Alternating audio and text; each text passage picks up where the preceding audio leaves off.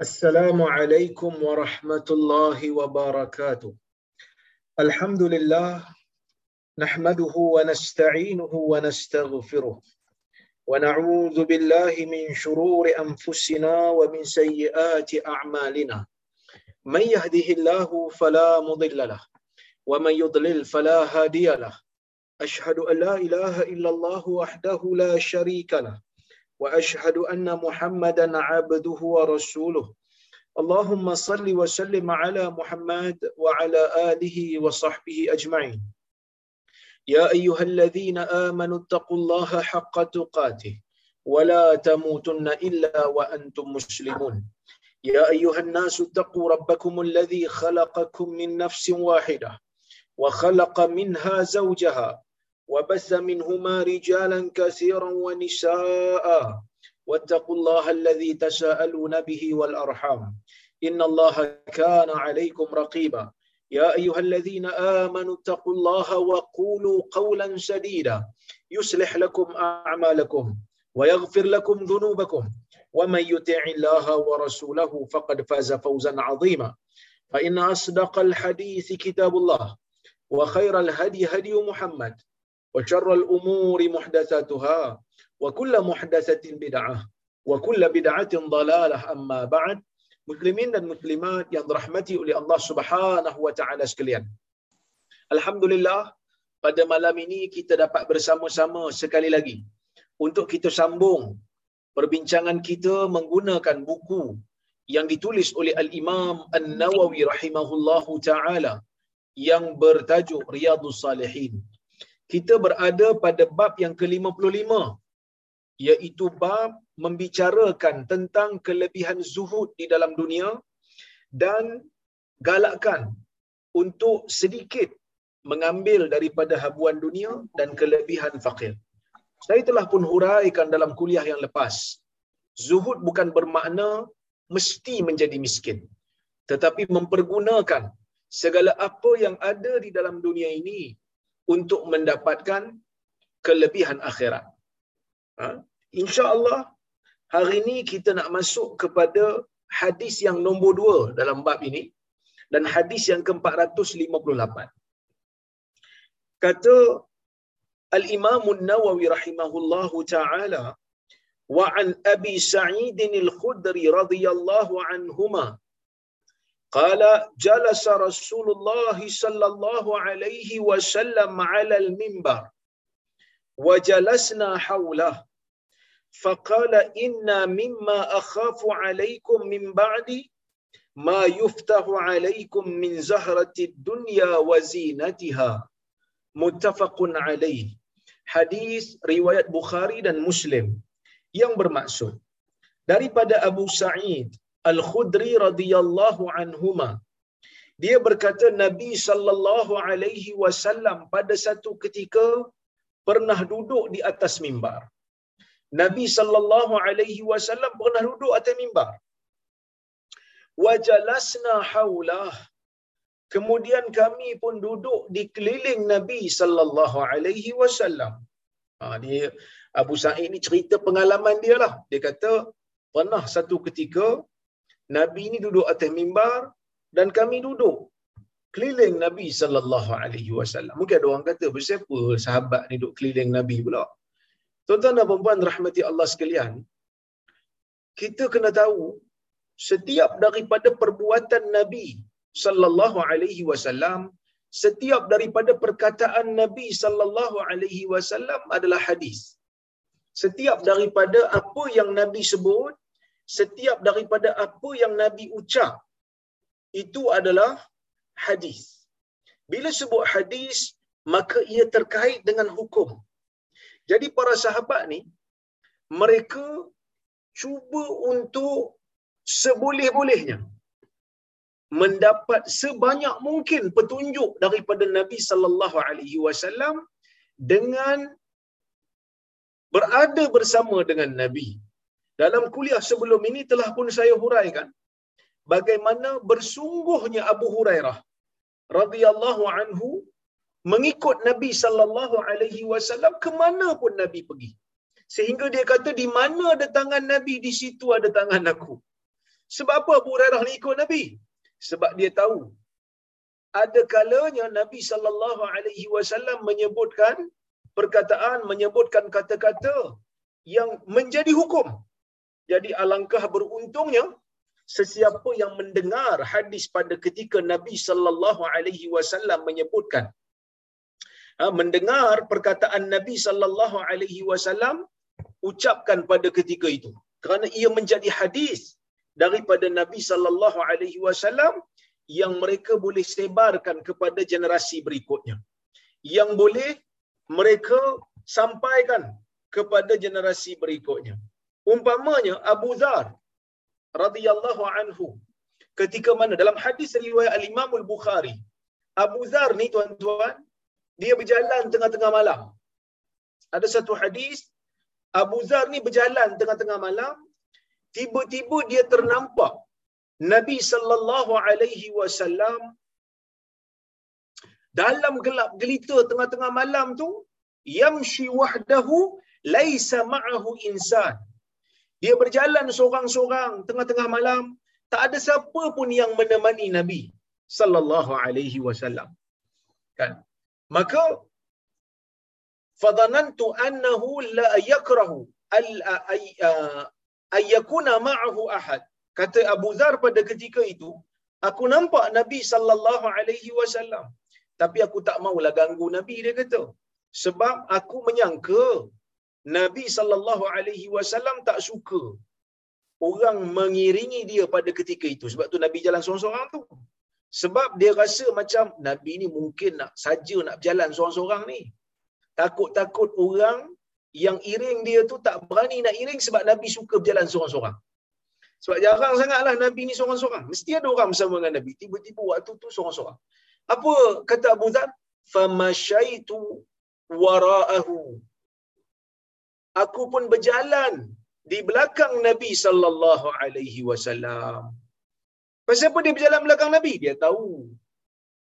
Nabi ni kalau berjalan seorang-seorang ke apa, mesti ada Nabi buat sesuatu yang dia boleh tiru. Sahabat ni suka tiru Nabi sallallahu alaihi wasallam. Walaupun dalam perkara yang tak wajib. Dalam perkara yang tak wajib pun sahabat ikut. Umpamanya Anas bin Malik radhiyallahu anhu. Dia pernah sebut dalam hadis dia kata ketika makan dengan Nabi sallallahu alaihi wasallam aku melihat Nabi sallallahu alaihi wasallam suka makan labu. Buah labu tu, sayuran labu. Nabi suka makan yang tu. Maka dia kata semenjak daripada itu aku pun suka makan benda tu. Walaupun sebelum tu Anas taklah suka makan buah tu. Tapi sebab Nabi suka dan dia pun paksa diri untuk suka. Kita pun sepatutnya macam tu lah. Kan? Bila Nabi SAW tunjukkan sesuatu, amalan. Walaupun benda tu taklah wajib. Tapi setidak-tidaknya kita kena jadikan amalan itu sebagai amalan yang menjadi pilihan kita untuk kita buat.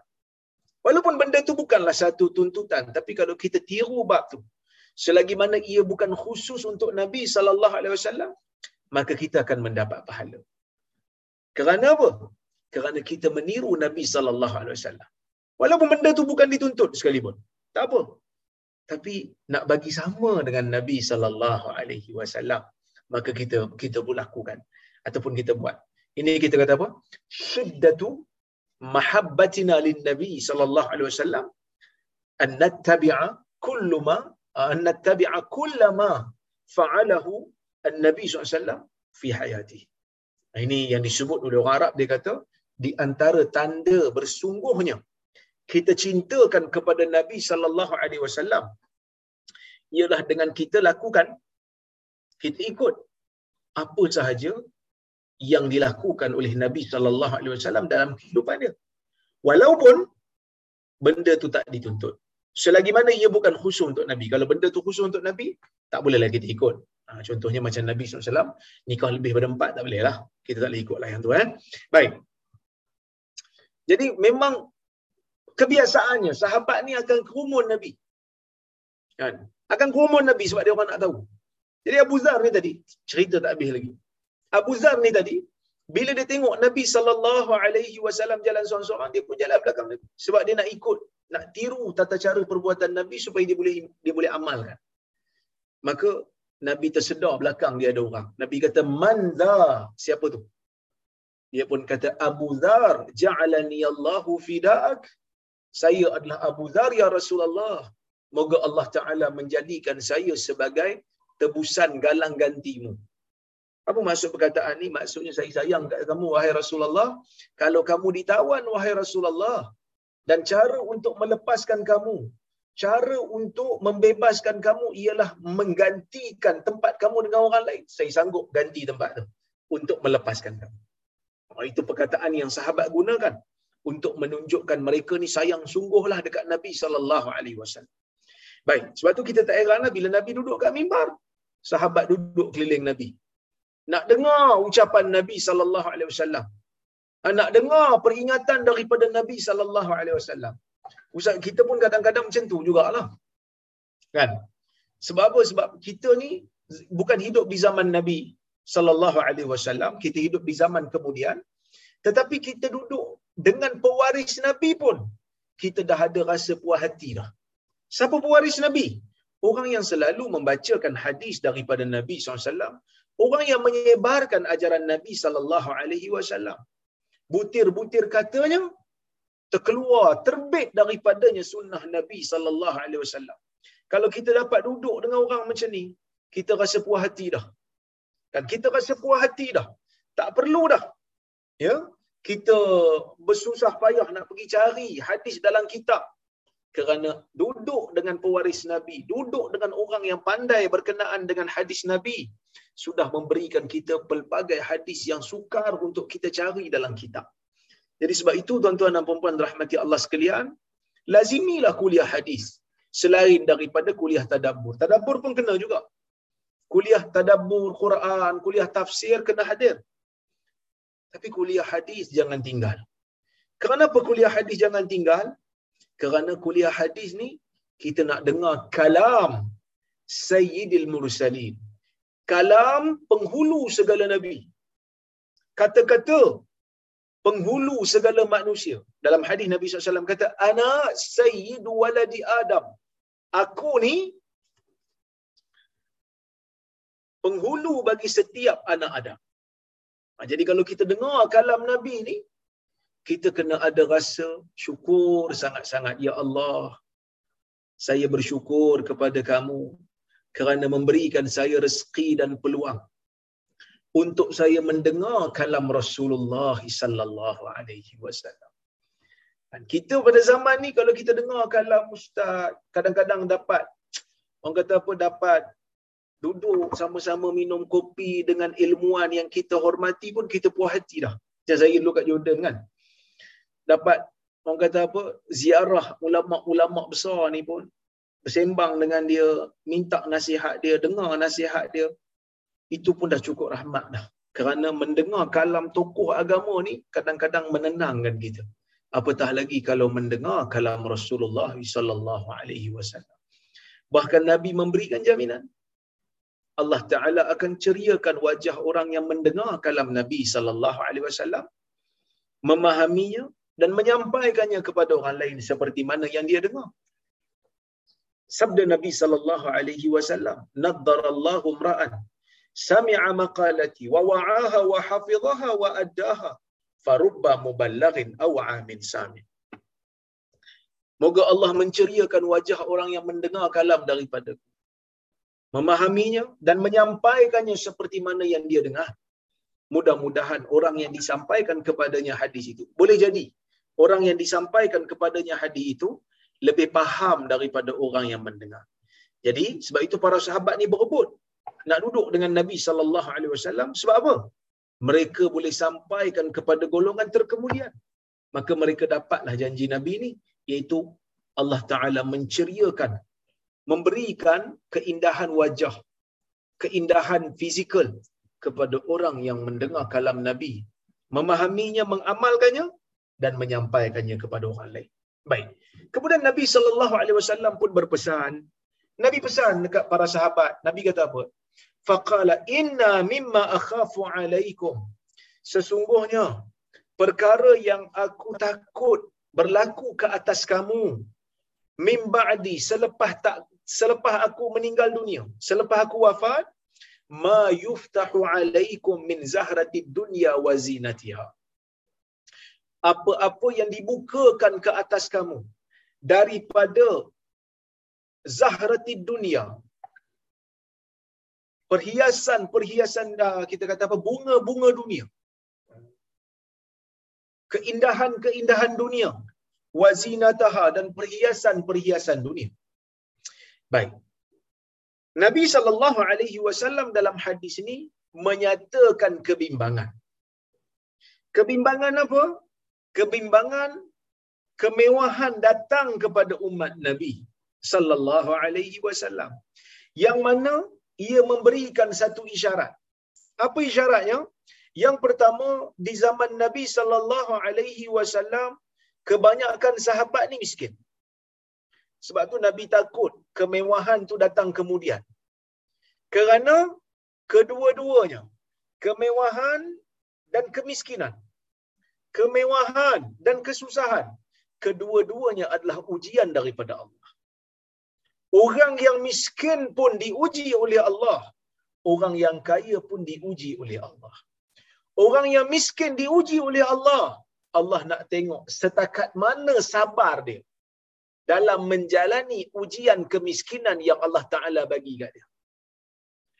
Orang yang kaya pula, Allah Ta'ala uji dia untuk melihat dia. Allah Ta'ala nak tengok dia sejauh mana dia bersyukur dan mempergunakan nikmat yang Allah Ta'ala bagi kat dia untuk mendapat keredaan Allah dengan dia tidak mensia-siakan nikmat yang Allah Taala bagi kat dia. Jadi, tuan-tuan dan puan-puan rahmati Allah sekalian, kita katakan kesusahan itu ujian, kesenangan itu ujian. Dan Nabi sallallahu alaihi wasallam nak isyaratkan di zaman Nabi kebanyakan para sahabat ini diuji dengan kesusahan kebanyakan sahabat Nabi sallallahu alaihi wasallam diuji dengan kemiskinan. Kebanyakan sahabat Nabi sallallahu alaihi wasallam diuji dengan kesempitan dunia. Sebab apa? Sebab sebahagian besar daripada mereka ini adalah miskin. Dan apabila diuji dengan kemiskinan, dengan keimanan yang dipasakkan oleh Nabi sallallahu alaihi wasallam dalam jiwa mereka Nabi tak takut dengan ujian ni Nabi kurang bimbang dengan ujian ni kerana kebanyakan daripada mereka boleh bersabar dengan ujian kemiskinan ni mereka boleh tahan walaupun ada di kalangan mereka yang sungguh-sungguh susah nah, kita akan tengok nanti ni bagaimana kesusahan orang-orang yang duduk di sufah sampai tak ada pakaian melainkan hanya selai. Kita akan tengok nanti riwayat-riwayat akan datang. InsyaAllah. Jika ada umur, ada kesempatan, kita akan jumpa riwayat-riwayat. Para sahabat ada yang tak makan melainkan terpaksa tunggu orang bagi. Seperti mana yang berlaku kepada Abu Hurairah radhiyallahu anhu. Miskin. Tapi mereka boleh tahan.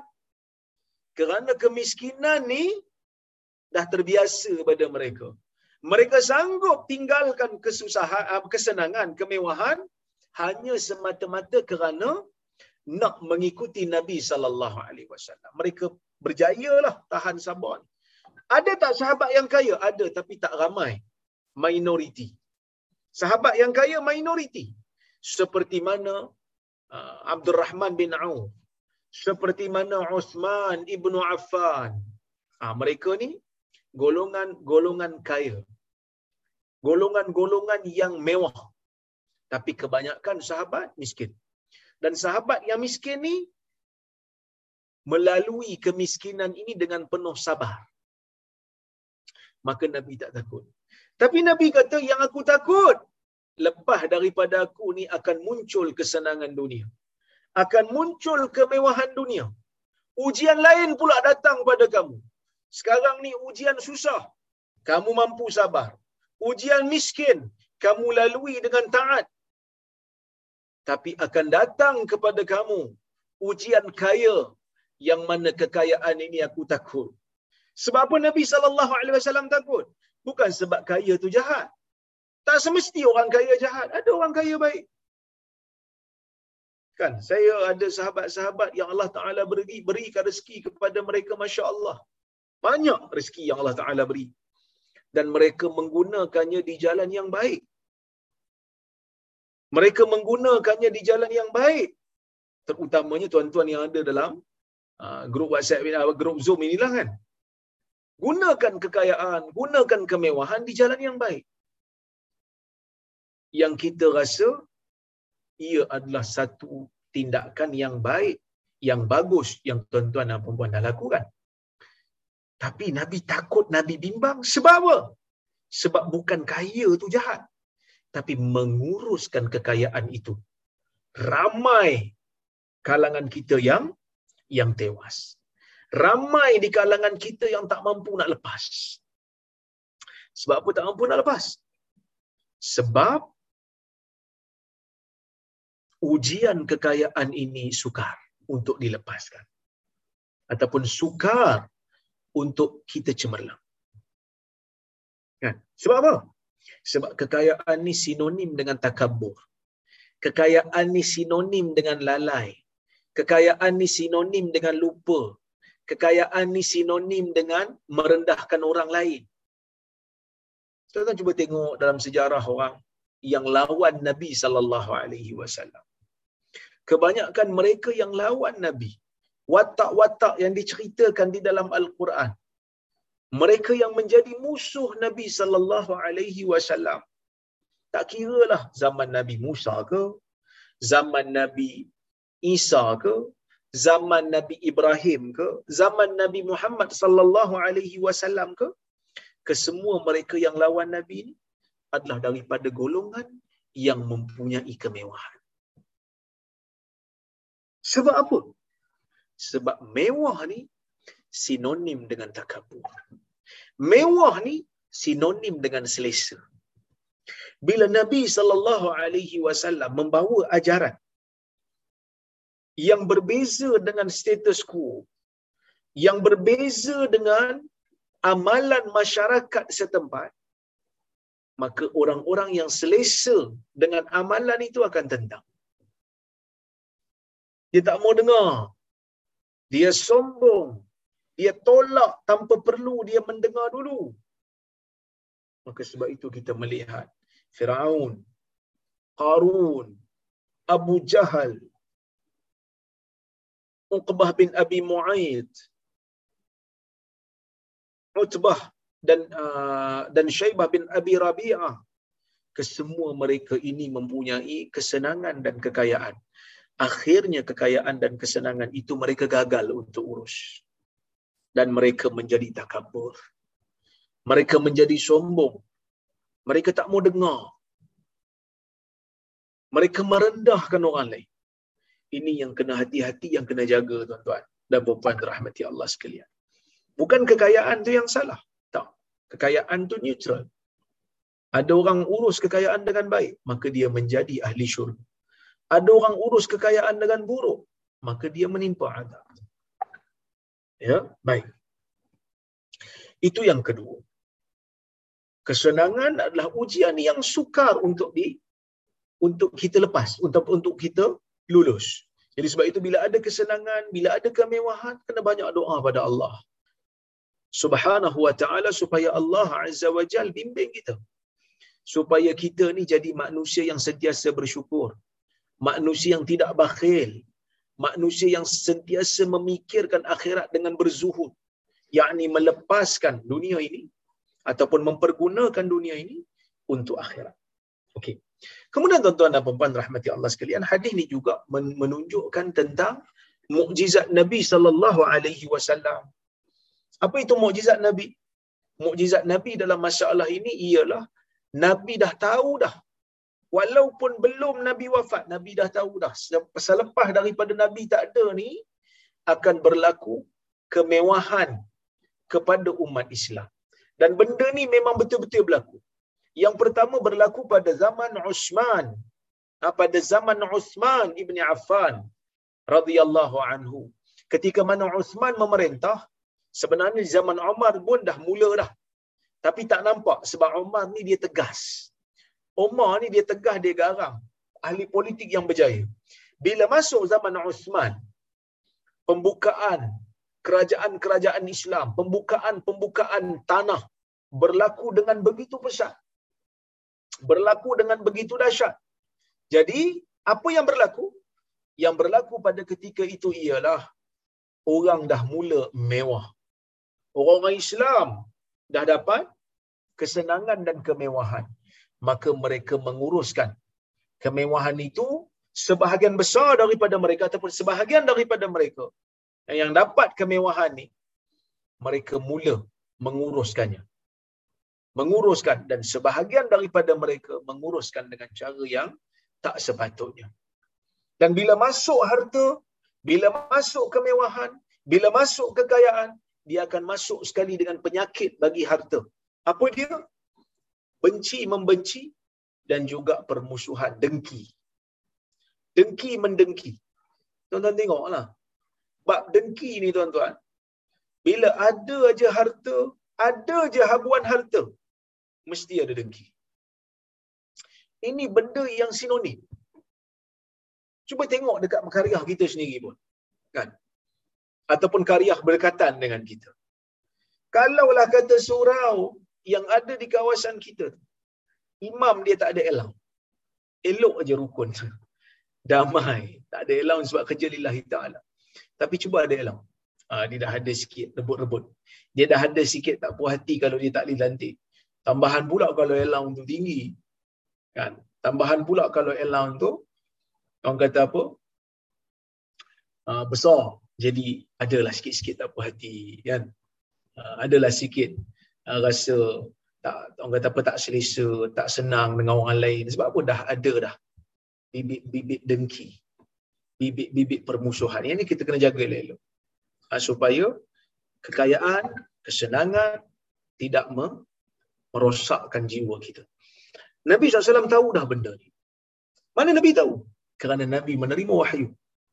Kita boleh kita ni boleh predik kita boleh jangka. Kita boleh ramal. Tapi ramalan kita kita pun tak tahu betul ke tidak. Boleh jadi betul boleh jadi tak betul. Ada orang bila datang aja covid dia kata tak lama lagi Mahdi nak muncul. Sebab apa? Sebab soft pun dah dijarak kan dia kata kita tunggu Mahdi je lah nanti Mahdi muncul dia akan rapatkan balik soft tapi Alhamdulillah ramalan itu tak tepat sebab awal lagi soft telah pun di, dirapatkan Mahdi pun belum keluar lagi Dajjal pun belum keluar lagi ramalan itu tidak tepat ramalan itu tak kena. Kerana kita adalah manusia. Sebab itu kita jangan terlalu yakin bila kita buat ramalan ni seolah-olah macam betul. Kan saya tengok ada geng-geng teori konspirasi. Ya. Geng-geng yang percaya kepada teori konspirasi. Mereka kadang-kadang percaya kepada teori itu seolah-olah macam teori itu betul 100%. Kita bukan sangsi pada dalil yang mereka bawa tu kita pun beriman dengan hadis-hadis akhir zaman ni. Kita beriman dengan hadis Dajjal, kita beriman dengan hadis Mahdi. Tapi kita kata nak mengaitkan sesuatu hadis dengan realiti, kita perlu ada disiplin yang kita perlu follow. Ada disiplin yang kita perlu ikut. Hmm, jadi yang ni yang kita yang kita tegaskan dari dulu lagi. Tapi ada orang dia tak mau. Ha, dia buat ramalan. Bukan salah buat ramalan tu. Tapi dia buat ramalan seolah-olah ramalan tu macam betul. 100%. Sampai boleh tuduh orang. Kerana kita kita perlu tahu. Apa yang kita ramal bukan wahyu. Yang ramal yang yang yang menyebutkan tentang masa depan yang confirm betul ni hanyalah Nabi sallallahu alaihi wasallam kerana Nabi menerima wahyu. Ya, jadi bila Nabi SAW memberikan satu khabar yang akan berlaku pada masa akan datang. Kebanyakan, bukan kata kebanyakan, banyak yang Nabi bagi tahu pada masa akan datang yang tak ada di zaman Nabi SAW telah pun berlaku di zaman kita ni. Telah pun berlaku di zaman kita ni iaitu pada zaman Osman telah munculnya kemewahan. Jadi sebab itu berlakunya dengki mendengki. Ah, sebab itu berlakunya dengki mendengki sebab kemewahan telah pun ada. Jadi bila kemewahan ada, orang dah mula dengki mendengki, ada tak puas hati sana sini, maka sebab itu ada yang terpengaruh dengan um, fitnah yang disebarkan oleh orang yang benci kepada Osman. Mereka percaya dengan tomahan-tomahan fitnah, sangkaan-sangkaan jahat. Ketika mana Osman memerintah, jadi pada waktu itu mereka pun terus mengambil tindakan untuk membunuh Osman. Tuan-tuan dan puan rahmati Allah sekalian, ini apa yang Nabi SAW dah bagi tahu dah. Bahkan pada zaman ini pun kemewahan berlaku di zaman kita. Mewah kita ni. Jadi sebab itu kena ambil perhatian supaya kita tak terjebak ataupun supaya kita ni dapat menjaga jiwa ketika mana kita berurusan dengan kekayaan ni. Baik. Kita tengok hadis berikutnya. Hadis nombor tiga dalam bab ini, hadis nombor 459. وَعَنْهُ أَنَّ رَسُولَ اللَّهِ صَلَّى اللَّهُ عَلَيْهِ وَسَلَّمَ قَالْ إِنَّ الدُّنْيَا حُلْوَةٌ خَضِرَةٌ وَإِنَّ اللَّهَ تَعَالَى مُسْتَخْلِفُكُمْ فِيهَا فَيَنْظُرُ كَيْفَ تَعْمَلُونَ fattaqud dunya wattaqun nisa. Rawahu muslim. Hadis riwayat imam muslim. Maksudnya daripada abu sa'id al-khudri radhiyallahu anhu sesungguhnya rasulullah sallallahu alaihi wasallam bersabda inna dunya hulwatun khadirah. Sesungguhnya dunia ini manis dan dunia ini hijau. Apa maksud manis, apa maksud hijau? Maksud manis ni rasa yang manis. Rasa yang manis ni boleh kata semua orang boleh suka. Air manis suka, kuih manis suka, kan? dessert manis suka. Orang tak ada masalah makan manis. Ya, kecuali kalau yang kena penyakit lah. Tapi sebelum dia kena penyakit pun dia okey, dia makan manis. Kalau pedas ni, ada orang suka, ada orang tak suka pedas ni. Tapi kalau manis ni, insya-Allah semua orang boleh tahan. Hulwa. Dunia ni begitulah. Dia ada sifat manis. Khadirah. Khadirah ni apa? Khadirah ni hijau. Kenapa hijau? Hijau ni sinonim dengan pandangan mata. Hulwah ni sinonim dengan rasa. Rasa manis. Kalau kamu ambil dunia ni, kamu rasa dia manis. Kamu gunakan dunia manis. Kalau kamu tak gunakan, kamu hanya tengok, pun menarik dunia ni. Tuan-tuan pernah pernah dengar tak satu istilah cuci mata? Saya bukan nak shopping pun, saya just nak pergi cuci mata je. Pernah dengar tak istilah tu? Istilah cuci mata. Hmm. Ya. Jadi cuci mata ni satu istilah yang membuktikan dunia ni dia ada sifat hijau. Ha, dia ada sifat hijau. Ha, jadi oleh kerana tu tuan-tuan dan puan rahmati Allah sekalian, hati-hati dengan dunia. Kalau kita tak rasa pun dia tetap menarik. Kan? Ustaz kata orang lain, saya tak perlu tak perlu bagi contoh pada orang lain. Diri saya pun sama dulu waktu saya tengah sambung belajar dulu kan saya belajar di Jordan 2011 2015 masa tu tuan-tuan rasa beban untuk belajar ni saya buat PhD dekat University of Jordan University of Jordan ni kira universiti yang nombor satu lah dekat, dekat Jordan tu. Kira ranking paling tinggi lah dekat Jordan tu. Dia dekat Amman. Jadi saya pilih universiti itu sebab teringin. Dulu masa degree tak tak tak berkesempatan, duit tak ada. Ya, ayah saya tak berkemampuan nak hantar saya belajar kat situ. Saya belajar dekat Universiti Muqtah masa tu. Murah sikit. Bukan murah sikit, murah banyak. Bila kerajaan hantar lagi sekali, saya kata saya kena pergi dekat University of Jordan. Ya, saya kena pergi University of Jordan. Jadi bila pergi University of Jordan, sampai saja dekat universiti tu, belajar baru saya tahu Ya. Yang belajar di situ beban. Berat lah. Kerja banyak. Assignment banyak. Tugasan banyak. Jadi bila tugasan banyak ni, stres lah balik menaik, menulis, membaca. Jadi bila ada waktu-waktu tu dah sampai letih dah. Saya kata kat isteri, jom kita pergi uh, pasar raya. Dekat Jordan tu ada dua tiga pasar raya tapi kami suka pergi dekat Kafu. Saya pun tak tahu sebutan betul ke tak. K4 ke Kafu ke, saya tak tahu. Tapi ada orang kata Kafu sebab dia uh, perkataan uh, Perancis. Wallahualam. Saya pun tak pandai kat uh, bahasa Perancis ni. Jom pergi. Jordan ni tuan-tuan, laut dia kecil. Jadi dia punya makanan laut tak ada yang tempatan. Semua makanan laut kat Jordan ni kebanyakannya diimport daripada Yaman. Sebab Yaman laut besar dan Yaman ni ada nelayan. Jadi ikan-ikan apa semua ni diimport. Ikan kerisinya. Macam-macam jenis ikan lah. Kan? Jadi ikan mahal. Ikan ni dekat Jordan makanan orang kaya lah. Harga dia dua kali ganda, tiga kali ganda daripada harga ayam dan daging. Jadi masa tu kita, iyalah, walaupun ada beasiswa, cukup-cukup makan lah. Tambahan pula, duit Malaysia rendah berbanding Jordan pada masa tu. Bila pergi aja dekat pasar raya, kan? Bukan nak beli ikan pun, nak beli ikan duit tak ada. Bagi tahu kat isteri. Bila kita nak beli barang aja dekat pasar raya, sebelum nak pergi beli barang yang lain tu, pergi kawasan ikan. Tengok aja ikan. Oh tengok ikan ni aduh, nari ikan ni. Sedapnya kau dapat masak. Kan? Tengok ikan kerisi. Ikan kerisi dia besar-besar, panjang-panjang. Ui, hebatnya kau dapat makan ikan ni, sedapnya. Tengok ikan tu, tengok ikan ni, tengok pula sotong, tengok pula udang yang fresh-fresh ni. Sekadar tengok je lah. Lepas tengok tu, ah jom. Kalau duit eh, allowance masuk bulan tu, bolehlah beli. Dua, tiga ekor.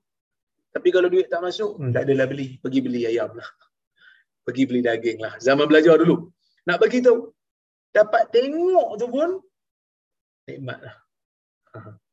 Hulwah khadirah. Dunia itu manis dan juga suka untuk dilihat. Kita suka bila tengok dunia. Kan cuci mata. Pergi tempat shopping, tengok barang-barang. Tak beli pun. Tengok je. Ush, menarik. Kan? Kadang-kadang kita beli, uh, makan kat hotel umpamanya makan kat hotel buffet, style buffet ni. Buffet ni bayar mahal. Tapi bukan kita makan semua. Kan? Jaranglah orang yang buffet ni, yang yang beli buffet ni, semua makanan dalam tu dia makan. Jarang. Kita ambil sikit-sikit. Tapi kenapa suka makan buffet? Terutama bila buka puasa lah, suka buffet. Sebab dia kata banyak pilihan Ustaz. Ya banyak pilihan tapi bukan pilih semua. Mahal lah tu, tapi bukan pilih semua. Pilih yang mana kita nak. Tapi kenapa kita suka? Sebab kita boleh pilih dan boleh tengok yang mana kita nak. Dan boleh ada kebebasan memilih. Ha. Kalau kita pergi kedai yang murah, dia tak ada buffet.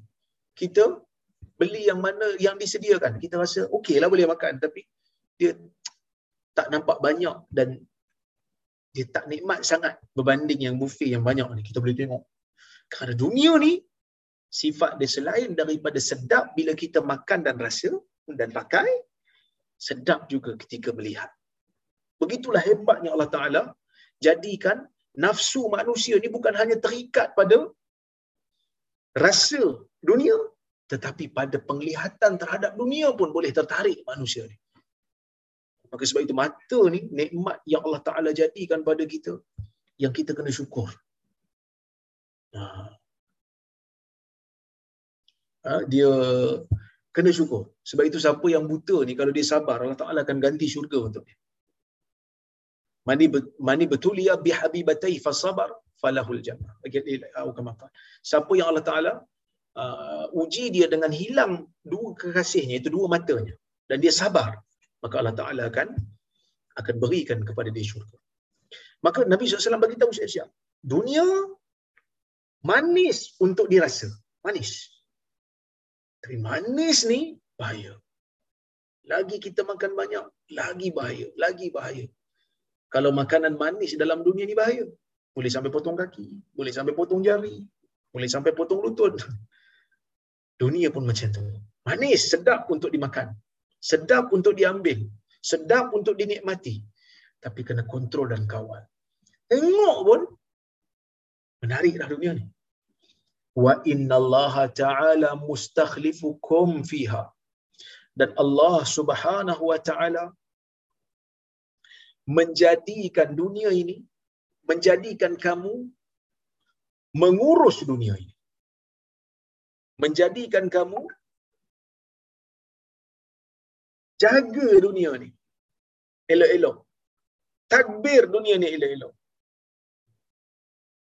Ataupun ada yang kata, Allah subhanahu wa ta'ala menjadikan kamu ni uh, pengurus bagi dunia. Jangan kamu ambil harta orang lain tanpa hak. Jangan kamu gunakan dunia ini tanpa disiplin. Fayanzuru kaifa ta'lam kaifa ta'malu dan Allah melihat bagaimana kamu beramal dalam dunia. Allah Taala bagi dunia, Allah Taala bagi sedap dalam dunia. Allah Taala jadikan kamu memiliki harta dunia. Allah Taala nak tengok bagaimana kamu beramal padanya. Allah Taala nak uji kamu macam mana kamu berinteraksi dengannya. Fattaqud dunya wattaqun nisa. Takutlah kamu kepada dunia dan takutlah kamu kepada kepada perempuan. Eh, takut dunia pun ya, takut perempuan pun ya. Ya. Takut dunia, takut segala isi dunia, harta dunia, nikmat dunia. Takutlah kamu pada perempuan. Macam mana takut pada perempuan ni? Berhati-hati. Pertama, kerana perempuan boleh membawa kita ke arah maksiat. Zina. Ya. Melihat perempuan yang tidak menutup aurat dan sebagainya. Yang kedua, takutlah kamu dengan kamu tidak menzalimi perempuan.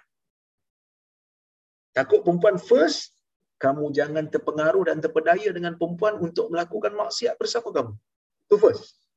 Takutlah kamu pada perempuan. Yang ni, berikan hak perempuan. Mereka ni lemah dalam dunia. Mereka tak ada kemampuan nak lawan orang lelaki.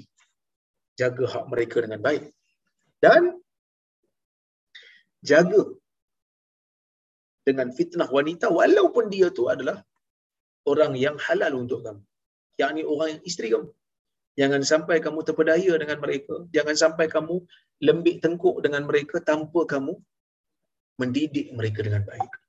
Kerana tugas seorang suami ini memberikan didikan dan bimbingan kepada isteri. Jangan jadi dayus lah. Nah, itu dia. Baik.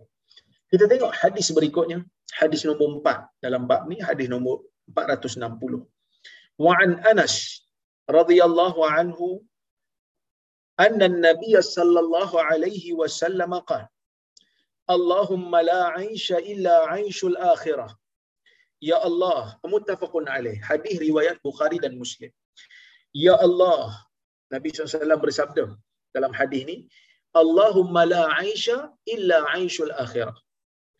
Ya Allah, tidak ada sebarang kehidupan melainkan kehidupan akhirat. Ya Allah, tidak ada sebarang kehidupan melainkan kehidupan akhirat. Maksudnya apa? Ya Allah, tidak ada sebarang kehidupan yang kekal. Tidak ada sebarang kehidupan yang memberikan manfaat berterusan melainkan kehidupan akhirat. Nabi sallallahu alaihi wasallam sebutkan hadis ni ketika Nabi sallallahu alaihi wasallam sedang mengorek parit bersama dengan tentera Islam. Ni bila ni? Waktu peperangan Ahzab. Waktu peperangan Ahzab. Ketika mana Nabi sallallahu alaihi wasallam mendapat tahu bahawasanya orang-orang Quraisy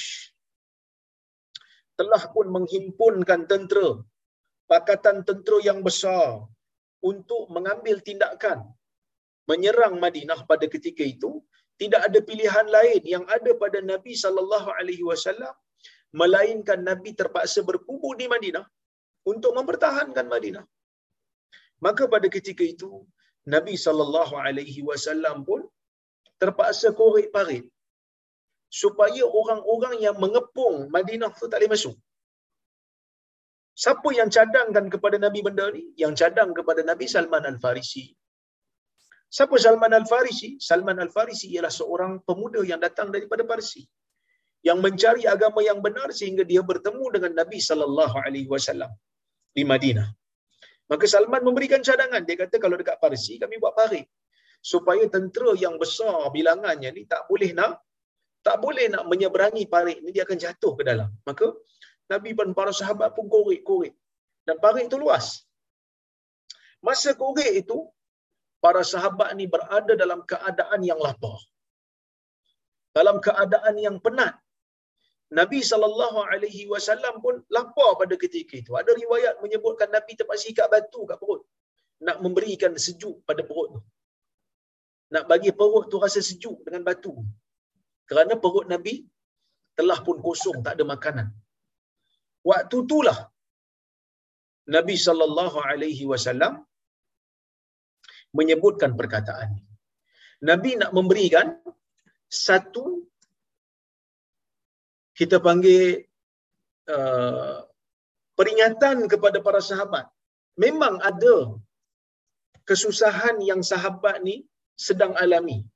Memang ada uh, kita panggil beban yang berat ketika mana nak korek parit ni. Kan? Kalau kita tengok dalam sejarah Nabi dan para sahabat ni, setiap tahun hidup Nabi ni penuh dengan perang. Penuh dengan cabaran. Penuh dengan perang, penuh dengan cabaran. Ya. Jadi, bila dah pindah ke Madinah, mungkin ada di kalangan sahabat yang rasa macam okey dah pindah, dah tenang, dah boleh hidup macam biasa, dah boleh beribadat macam biasa. Rupanya tak juga. Susah juga.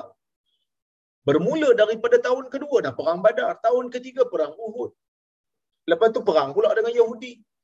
Lepas tu perang pula dengan Khandak tahun kelima. Tahun ketujuh Khaybar. Jadi kehidupan Nabi dan para sahabat ni penuh dengan peperangan dan cabaran. Jadi waktu korek Khandak ni, korek parit ni, Nabi sallallahu alaihi wasallam memberikan satu nasihat kepada setiap sahabat, memberikan peringatan kepada setiap sahabat yang bersama dengan Nabi sallallahu alaihi wasallam korek parit tu. Allahumma la aisha illa aishul akhirah. Ya Allah, tidak ada kehidupan yang kekal. Tidak ada kehidupan yang memberikan manfaat yang sebenar illa aishul akhirah kecuali hanyalah kehidupan akhirat. Dunia ni kita hidup dah. Dunia ni kita hidup. Tapi dunia ni, adakah hidup selama-lamanya? Tak. Maka tidak ada kehidupan yang kekal. Tidak ada kehidupan yang mutlak dalam dunia ni. Orang yang hidup dalam dunia ni, dia tak boleh claim dia akan selamat di akhirat. Kalau dalam dunia ni, dia tak buat apa-apa pun untuk akhirat dia. Nabi nak bagi tahu kesusahan yang kamu alami ketika mana mengorek parit ni ini hanyalah sementara. Yang betul-betul akan kekal ialah akhirat nanti. Dunia bukan tempat untuk berehat. Dunia bukan tempat untuk senang lenang. Itu yang dimaksudkan oleh Nabi SAW dalam dalam dalam apa dalam dalam perkataan yang pendek ni. Allahumma la aisha illa aishul akhir. Faghfir lil faghfir lil ansari wal mujahirah berilah keampunan kepada ansar dan berikanlah keampunan kepada golongan muhajirah yakni golongan muhajir. So hadis ni simple tapi memberikan makna yang sangat mendalam, memberikan world view. Memberikan pandangan hidup kepada para sahabat bagaimana kita melihat dunia. Kita duduk dalam dunia bukan untuk kekal dalam dunia. Kita hidup dalam dunia bukan untuk selama-lamanya berada di dunia. Tetapi dunia kita jadikan sebagai medan bercucuk tanam yang mana hasilnya kita akan dapat di akhirat. Itu yang Nabi bagi tahu. Memang dalam dunia ni penat, dalam dunia ni letih. Kan? Dalam dunia ni kadang-kadang kita kecewa, dalam dunia ni kadang-kadang kita frust, dalam dunia ni kadang-kadang kita buat baik orang anggap buruk. Dalam dunia ni kadang-kadang kita nak sebarkan kebaikan orang salah anggap. Biasa dunia. Bukan akhirat dunia. Tempat untuk kita sentiasa kecewa. Tempat untuk kita rasa segala-segala ketidakselesaan dunia. Sebab itu Nabi SAW pesan Nabi kata ad-dunya sijnul mu'min wa jannatul kafir atau kama Dunia ni penjara bagi orang mukmin dan syurga bagi orang kafir. Kenapa penjara pula? Ia penjara sebab ada disiplin. Mana ada orang duduk dalam penjara selesa, boleh hidup tenang, lenang, boleh relax macam duduk dalam istana? Tak ada. Orang duduk dalam penjara ada disiplin. Kena kurung satu hal, tak bebas. Kemudian ada disiplin. Bangun pagi ada waktunya, tidur malam ada waktunya. Ada jadualnya yang ketat, tak boleh. Dia terikat dengan jadual yang telah diletakkan oleh wadan, wadan apa ni penjara. Itulah mukmin dalam dunia. Ada tata caranya. Ada cara hidupnya. Ada undang-undangnya. Tak boleh lebih daripada itu. Sebab itu, kita kena uh, sentiasa beringat. Dunia ni tak kekal. Kecewa dalam dunia, no big deal. InsyaAllah satu hari nanti kita akan dapat keselesaan di akhirat. Kita doa pada Allah Subhanahu wa taala. Maka sebab itu kata Ibn Allan ketika dia mensyarahkan hadis ini dia kata qala an-nabi sallallahu alaihi wasallam hadha fi ashadd ahwalihi lamma ra'a ta'ba ashabihi min hafil khandaq hadis ini Nabi sallallahu alaihi wasallam sebut ketika mana Nabi berada dalam keadaan yang paling sukar. Ketika mana Nabi berada dalam keadaan yang sangat-sangat menyukarkan diri Nabi. Apabila Nabi melihat keletihan sahabat-sahabatnya sewaktu mengarik, uh, mengorik parit. Nabi sebut perkataan ini. Nabi tengok. Yalah, Nabi pemimpin, tuan-tuan. Tuan-tuan, Siapa yang pernah jadi pemimpin dia tahulah. Bagaimana susahnya hati bila kita melihat pengikut kita terpaksa bersusah kerana mempertahankan sesuatu yang kita bawa. Kan kadang-kadang dalam dakwah ni, saya bukan kata saya pemimpin dakwah. Tapi kalau dalam senarai orang yang orang kata apa? Dakwah sunnah ni. Saya kira nombor dua lah belakang Dr. Mazhar ni. Jadi kalau orang kata Dr. Mazhar tu nombor satu, saya nombor dua. kalau dalam senarai-senarai kan. Jadi ada kalanya kita dengar cerita ustaz ni dah kena, ustaz tu dah kena ambil tindakan, ustaz ni kena kecam dan sebagainya. Kita ada rasa susah hati. Rasa. Sebab mereka kena sebab kita. Sebab pertahankan kita kan. Tapi apa kita nak sebut? Kita sebut dunia ni sementara saja ustaz ada seorang sahabat saya di satu negeri. Dia bagi tahu. Dia kata dia dah kena kecam dia dah kena kutuk. Dengan orang yang jahil. Hanya semata-mata dia menukilkan pandangan saya. Pandangan yang saya kemukakanlah bukan pandangan saya. Saya bukan ada pandangan. Saya hanya menukilkan pandangan. Saya kata tak apalah ustaz. Dunia ni sementara aja. Samalah kita terpaksa ambil apa yang Nabi pernah sebut pada para sahabat. Nabi ni pemimpin kan? Orang beriman dengan dia kerana dia nak selamatkan orang beriman ni. Tapi ujian yang Allah Taala bagi pada para sahabat tu ujian yang berat. Ujian yang kalau kita hidup zaman tu kita pun tak tahu kita boleh survive ke tidak. Nabi tu sendiri penat. Melihat sahabat sekali lagi Nabi menang lagi sukar melihat sahabat dalam keadaan yang sukar Maka Nabi sebut perkataan ini. Wa qalahu Nabi sallallahu alaihi wasallam fi asraril ahwal lamma ra'a kasratal mu'minin fi yaumi Arafah fi hajjatil wada. Nabi pernah sebut perkataan yang hampir sama dengan perkataan ini. Ketika mana Nabi dalam keadaan yang paling gembira. Sewaktu Nabi melihat begitu ramainya orang-orang mukmin di hari Arafah ketika mana Nabi sallallahu alaihi wasallam melaksanakan haji wada. Nabi buka kota Mekah tahun ke-8 Hijrah. Tahun ke-9 Nabi tak pergi haji. Nabi hantar Abu Bakar. Tahun ke-10 baru Nabi pergi. Kenapa Nabi tak pergi tahun ke-9 tu? Wallahu a'lam. Tak disebut secara jelas. Tapi mungkin pada waktu tu Mekah masih lagi tak dapat dibersihkan dengan berhala yang banyak dekat Mekah. So bersihkan dulu. Tahun ke-10 Nabi pergi. Bersama dengan ribuan sahabat. Asalnya Islam ni minoriti di Mekah. Asalnya Islam ni minoriti dekat semenanjung Arab. Tiba-tiba jadi ramai. Penuh manusia beriman dengan Nabi sallallahu alaihi wasallam. Turun ayat al-yauma akmaltu lakum dinakum.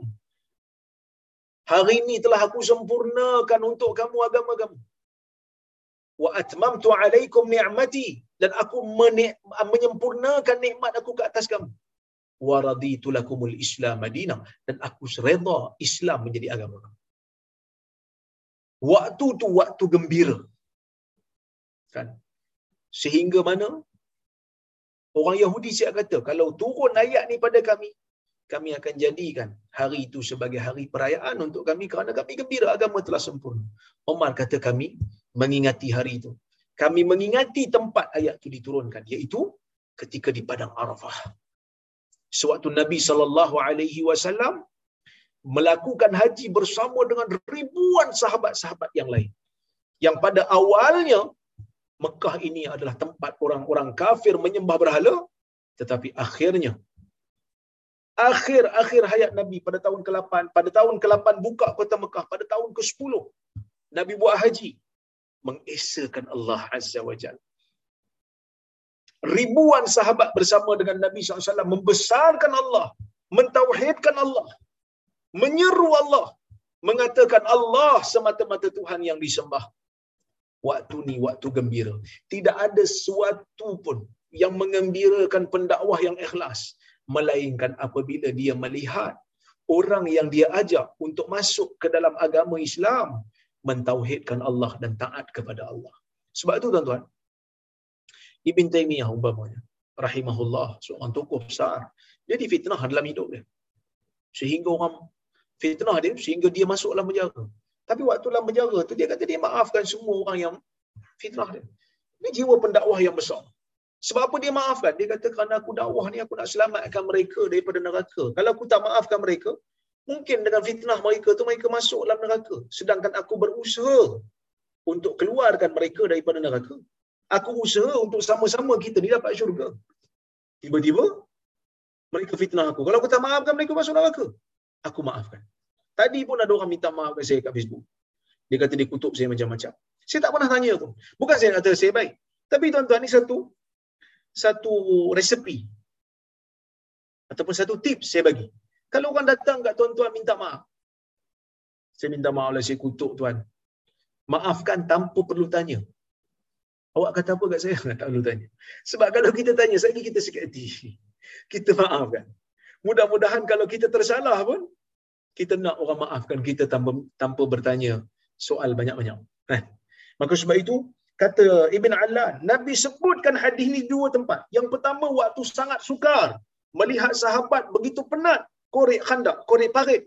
Dan Nabi sallallahu alaihi wasallam ya menyebutkan juga sewaktu uh, dalam keadaan paling senang apabila paling gembira bila melihat ribuan sahabat bersama dengan baginda waktu waktu haji wada di padang Arafah. Dengan Nabi kata labbaik innal aisha innal aisha aishul akhirah.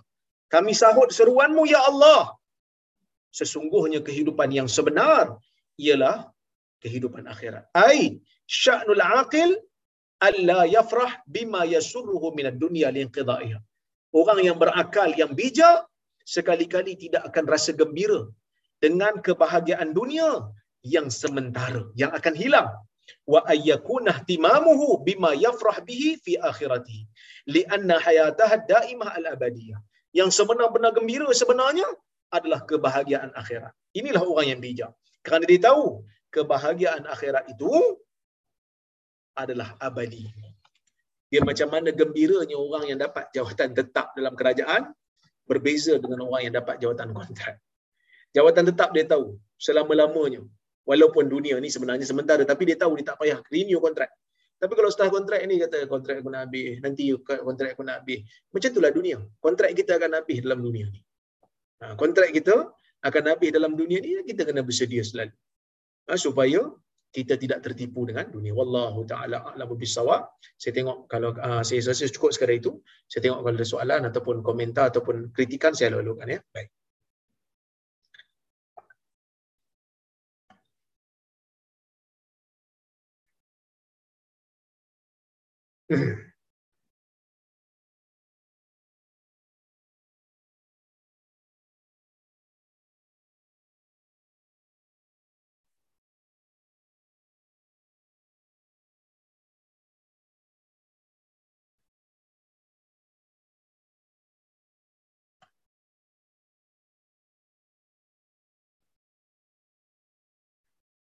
Okey.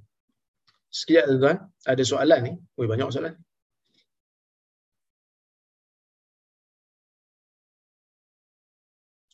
Assalamualaikum Ustaz. Waalaikumsalam. Kalau makmum tengah baca doa iftitah dan imam sudah mula membaca Al-Fatihah, adakah boleh untuk makmum sambung doa iftitah ataupun berhenti? Jazakumullah khair.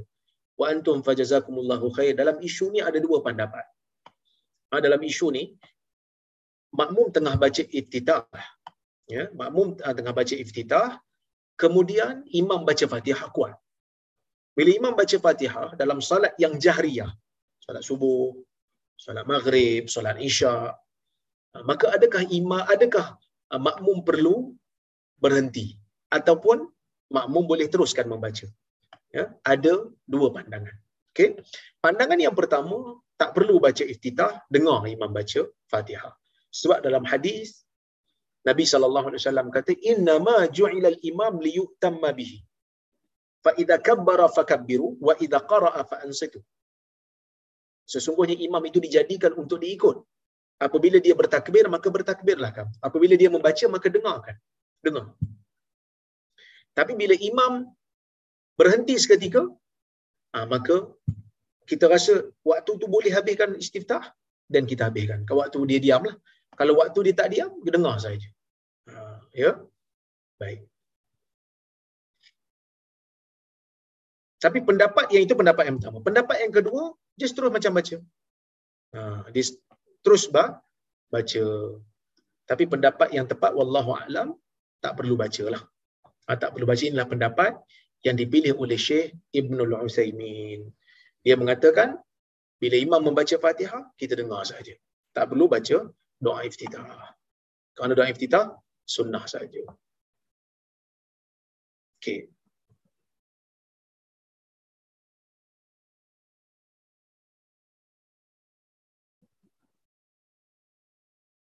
Betul doktor. Kafu sebutannya kafu. Ha, betul lah tu. Terima kasih banyak Syekh Azhar kita. Baik.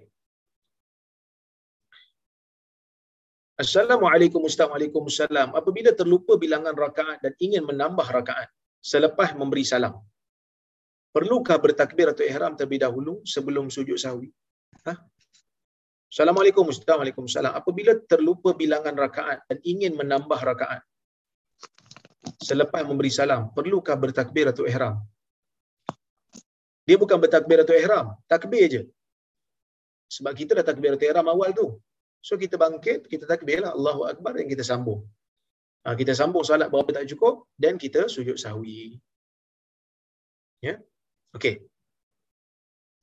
Assalamualaikum Ustaz. Waalaikumsalam. Adakah benar yang Nabi SAW larang menziarahi kubur? Betul ke orang perempuan dilarang menziarahi kubur? Okey. Dalam isu ni, ulama berbeza pendapat. Sebab apa? Sebab di sana ada riwayat ya ada riwayat yang Nabi sallallahu alaihi wasallam menyebutkan la'inallahu zuwaratil qubur Allah Subhanahu wa taala melaknat orang yang orang perempuan yang menziarahi kubur jadi sebahagian ulama dan pendapat ni dipegang oleh Arab Saudi mereka kata oleh kerana Nabi sallallahu alaihi wasallam larang orang perempuan zuwarat zuwarat ni maksudnya Uh, perempuan-perempuan yang menziarahi kubur. Jadi dia kata tak boleh perempuan ziarah kubur. Jadi tak boleh, tak boleh lah. Tak boleh ziarah kubur sebab Nabi Nabi tak bagi. Okey? Baik. Jadi pendapat mereka, larangan ini, sebahagian mereka mengatakan uh, larangan ini bermaksud makruh. Sebab apa mereka tak bagi?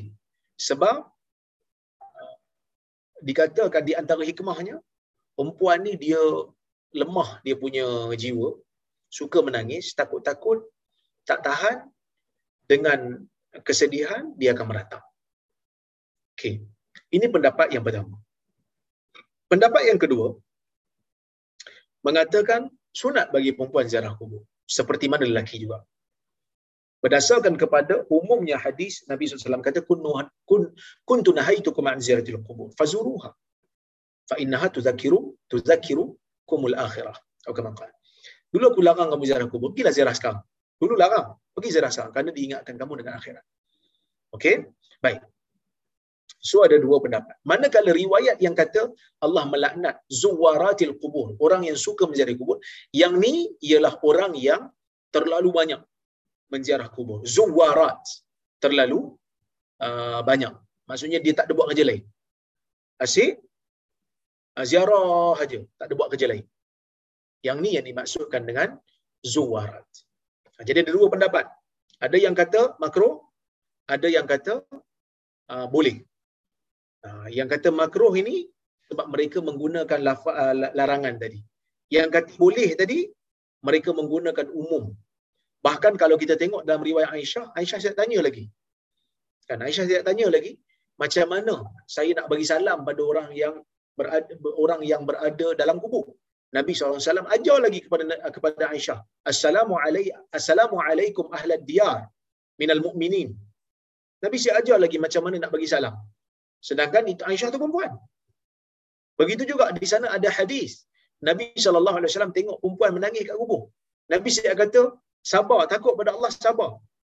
Perempuan tu boleh kata, ilaika anni, fa inna kalam tusab bi musibati. Pergi jauh pada aku, kerana kau tak tak tak di, tak diberi musibah seperti mana aku. Dia tak kenal Nabi lah. Nabi tak larang pun dia duduk kat kubur tu. Jadi, pendapat yang tepat, Wallahu alam, pendapat yang tepat, saya uh, tengok ada tiga pendapat sebenarnya. Ada yang kata makro, ada yang kata boleh, ada yang kata haram untuk perempuan. Tapi pendapat yang sahih, wallahu taala alam, dibenarkan. Ya, boleh ziarah kubur tapi dengan syarat. Apa dia? Tak perlu berhias berlebihan sehingga menarik pandangan orang lelaki dan tak boleh untuk merata. Kerana ia adalah haram.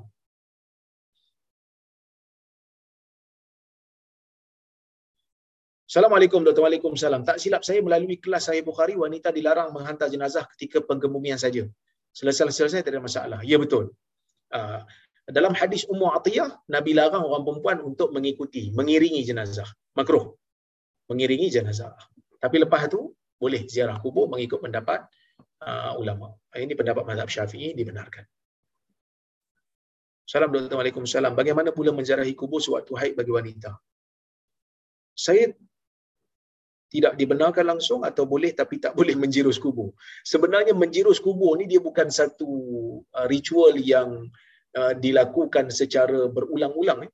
Menjirus kubur ni semata-mata untuk melekatkan tanah kubur supaya tak di, tak diterbangkan oleh angin. Uh, sebab tanah Arab ni kan dia lengan. Kalau ditiup angin dia terbang. Jadi jeruh air dia akan melekat. Ha, bukan ada apa-apa pun. Jadi kalau kita pergi kubur yang lama tak perlu jurus air pun. Ya bukan ada bukan ada apa-apa pun melainkan hanya untuk melekat. Yang pentingnya doa tu. Ha, tapi adakah perempuan yang haid dibenarkan untuk menziarahi kubur? Soalan dia tak ada bezalah dengan yang kita uh, bincang tadi tu. Kerana ulama tidak berbeza uh, tidak membezakan perempuan yang haid dengan perempuan yang bercuci. Ya, tidak ada beza. Kedua-duanya perempuan dan mereka dibenarkan untuk menziarahi kubur mengikut pendapat yang tepat di sisi ulama. Itu yang digariskan sebab uh, ulama tidak membezakan. Wallahu a'lam. Kedua-duanya boleh. Sebab ziarah kubur ni dia bukan ritual yang macam salat. Tak ada masalah. Boleh. Wallahu alam. Okey, terima kasih banyak pada semua yang hadir pada malam ini. Terima kasih banyak pada penganjur uh, kepada uh, Datuk Syekh Johan, uh, Tan Sri Azman, Haji Shah, Haji Hamid uh, Datuk Rozhan yang menganjurkan kuliah pada uh, kuliah kita pada malam ini. InsyaAllah kita jumpa pada masa akan datang. Saya mohon maaf terkisah bahasa tersilap kata. Aku qawli hadha wa astaghfirullahaladzim wa lakum. Wassalamualaikum warahmatullahi wabarakatuh. Waalaikumsalam. Waalaikumsalam. Terima kasih doktor. Waalaikumsalam. Assalamualaikum. Terima kasih. Waalaikumsalam. Barakallahu fiik.